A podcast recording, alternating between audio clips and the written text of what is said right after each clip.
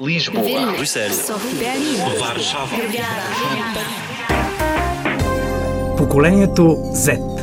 Хм, като Zero. Защото почваме от начало. Защото зануляваме или Защото питаме защо?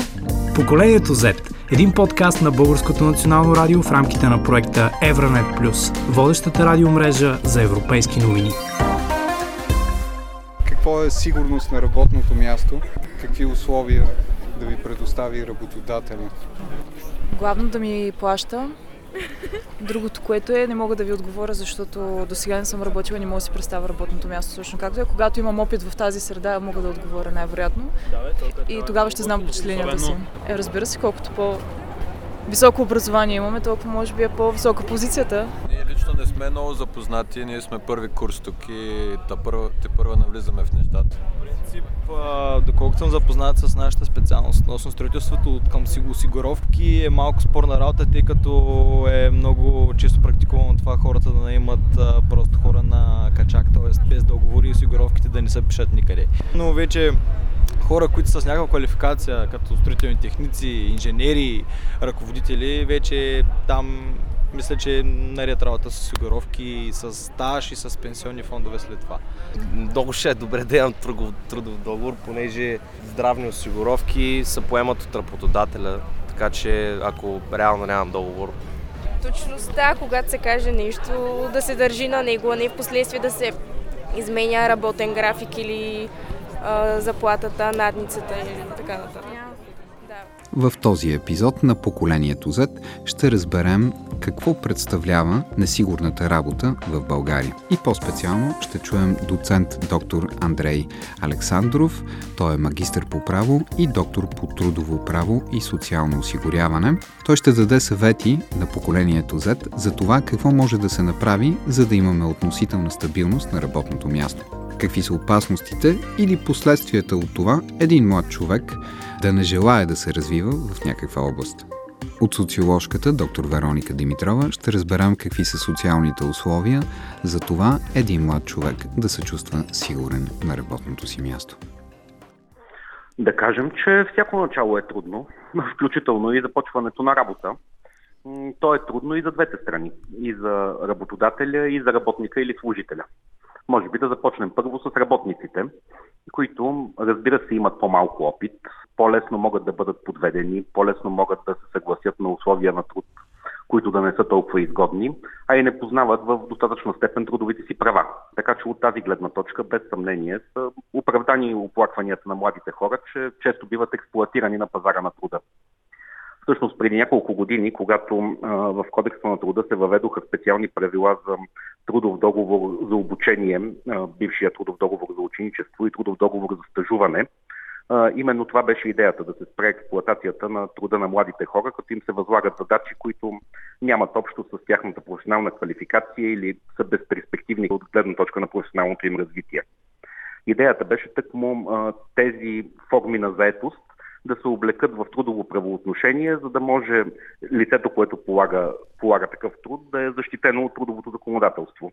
Например, договора да не може да бъде толкова лесно прекратен, да се натрупва трудов стаж за този период, да се спазва специалните закрилни правила при прекратяване на трудовия договор и така нататък.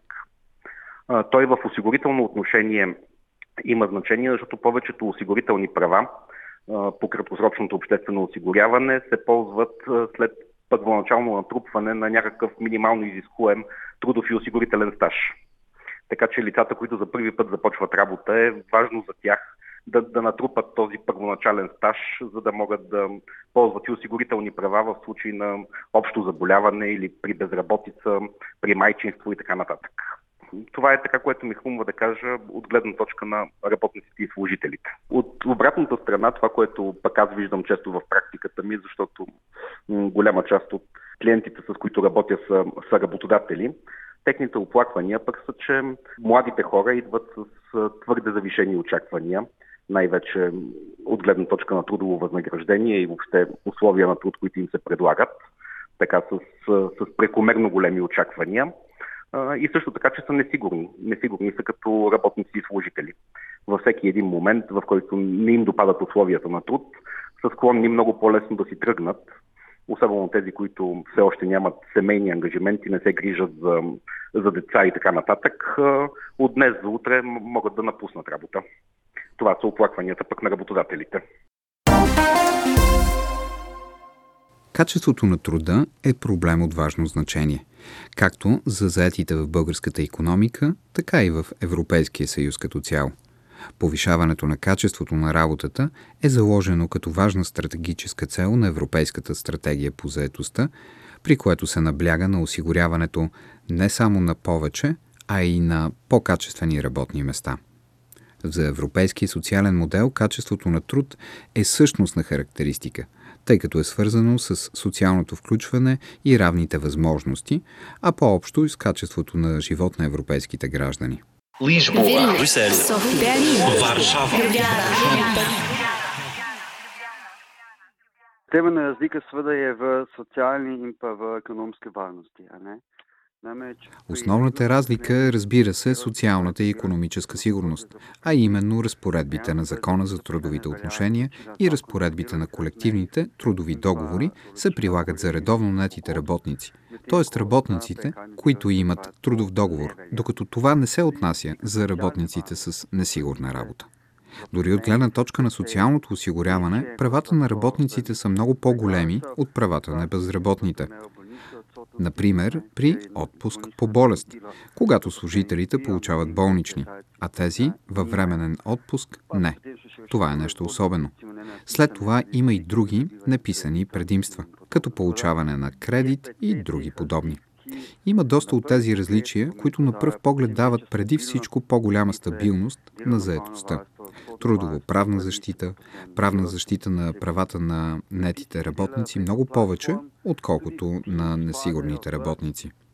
Тези, които работят чрез платформи, също принадлежат към тази категория работници под прикритие или невидими работници, които са експлуатирани, чиято позиция определено е експлуатирана.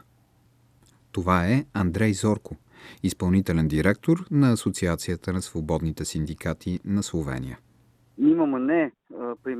В Словения нямаме подходящо законодателство, което да реши въпроса с работата на платформата, нито с областта на регулирането на трудовите отношения, като например работното време, правото на прекъсване, вакансия и други подобни, нито от гледна точка на социалната сигурност, т.е. предпоставянето на някои основни социално-осигурителни права. Това законодателство не е добре регулирано в Словения или по-точно регулирано в случай на платформена работа.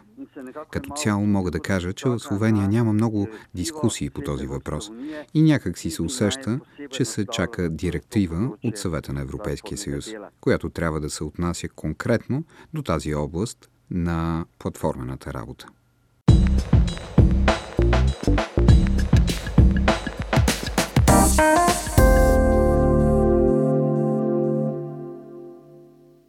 България е държава членка на Международната организация по труда от вече 100 години. Голяма част от трудовите конвенции са, са прияти и са част от вътрешното ни законодателство. В последните години бяха транспонирани много директиви на Европейския съюз, вторичното европейско законодателство. Така че не бих казал, че, че закона е лош. Практиката по прилагането му често, често не е достатъчно добра. Какъв е съвременният свят, в който живеем? относно сигурността на работата ни, как той се променя и докъде могат да ни доведат тези промени. Нека да чуем мнението на социоложката доктор Вероника Димитрова. По принцип изследванията показват, и това не е само за младите, ами за цялостната популация в различни национални държави, е, че процес на глобализация води до нарастване на несигурността на труда. Това е свързано с процес по отегляне на държавата от регулацията на труда от една страна, като в Европа, разбира се, тази регулация все още си остава а, силна. От друга страна, самия процес а, по глобализация а, също трансформира самия труд. А, всъщност нарастват а, всякакви форми на труд, които а, не са регулирани. Като, например, Саския Сасен казва а, социолог, изследовател на труда и на града, а, казва, че примерно една от тези форми е тъй наречените sweatshops. Това е потни предприятия, буквално се превежда. Това са предприятия, в които всъщност няма регулация на труда и самият труд обикновенно е така, нали, обикновен работнически труд се изпълнява в тях, но така или иначе там няма регулация на труда. Всъщност тези форми на труд и нарастващата им стойност нали, като показатели са важни до толкова, колкото те възможно да окажат влияние върху жизнените шансове на младите хора в България, в Европа и в света.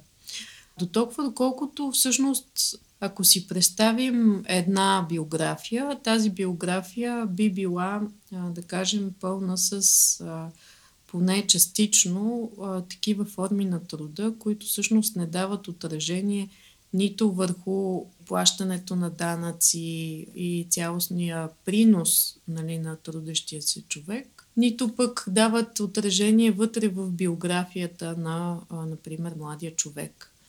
Тоест това би довело до последващо генериране на повече рискове от гледна точка на младите хора, от гледна точка на достъп, примерно, до социални помощи, достъп до здравеопазване, достъп до а, все пак механизми на социална сигурност, достъп до пенсия един ден а, и така нататък. Това може да се разглежда тези форми на труд като подкопаващи а, така или иначе съществуващите социални политики, които в Европа все още са силни, а от друга страна генериращи повече рискове за младите хора. Същия проблем може да се разгледа през а, призмата а, на това какво предлага пазара на труда. Тоест, за възможностите, които самите млади хора, кандидатствайки за работа, избирайки си работно място, имат. Ако економиката е така структурирана, че да предлага повече такива работни места, т.е. да увеличава достъпа до такива работни места, това би означавало, че всъщност това е не само избор, ами зависи от по-голямата структура на самата економика. Нека да разберем какви са основните проблеми, които се появяват при работодателите и хората, които те първа започват работа. Пак ще го кажа и за двете страни по трудовото правоотношение. Честите опити за злоупотреба с право и за недобросъвестност при упражняване на трудовите права. За съжаление, това е характерно и за много работодатели, и за много работници и служители. Работодатели, които се опитват да използват наемен труд срещу изключително ниска цена и без спазване на всякакви закрилни разпоредби на трудовото законодателство.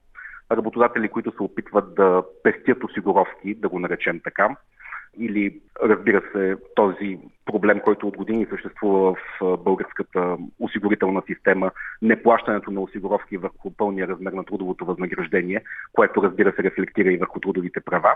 От обратната страна, от страна на работниците и служителите, също така недобросъвестност при изпълнение на служебните задължения, склонността във всеки един момент работника просто да заяви, че, че напуска, без дори да оформи необходимите си документи и от днес за утре да не се появи на работа, което пък поставя и работодателя в несигурността дали ще може да използва този наемен труд.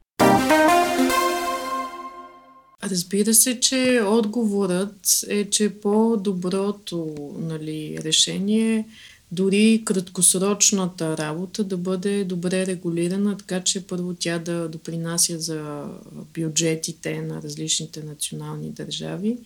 Второ, да не подкопава нали, системата на социална сигурност, която така или иначе е създадена и силна в Европа. И трето, да не подкопава също възможностите на младите а, хора за а, развитие, а, като тук развитие а, нали, на качества, а, умения на себе си включително а, като личности също е важно.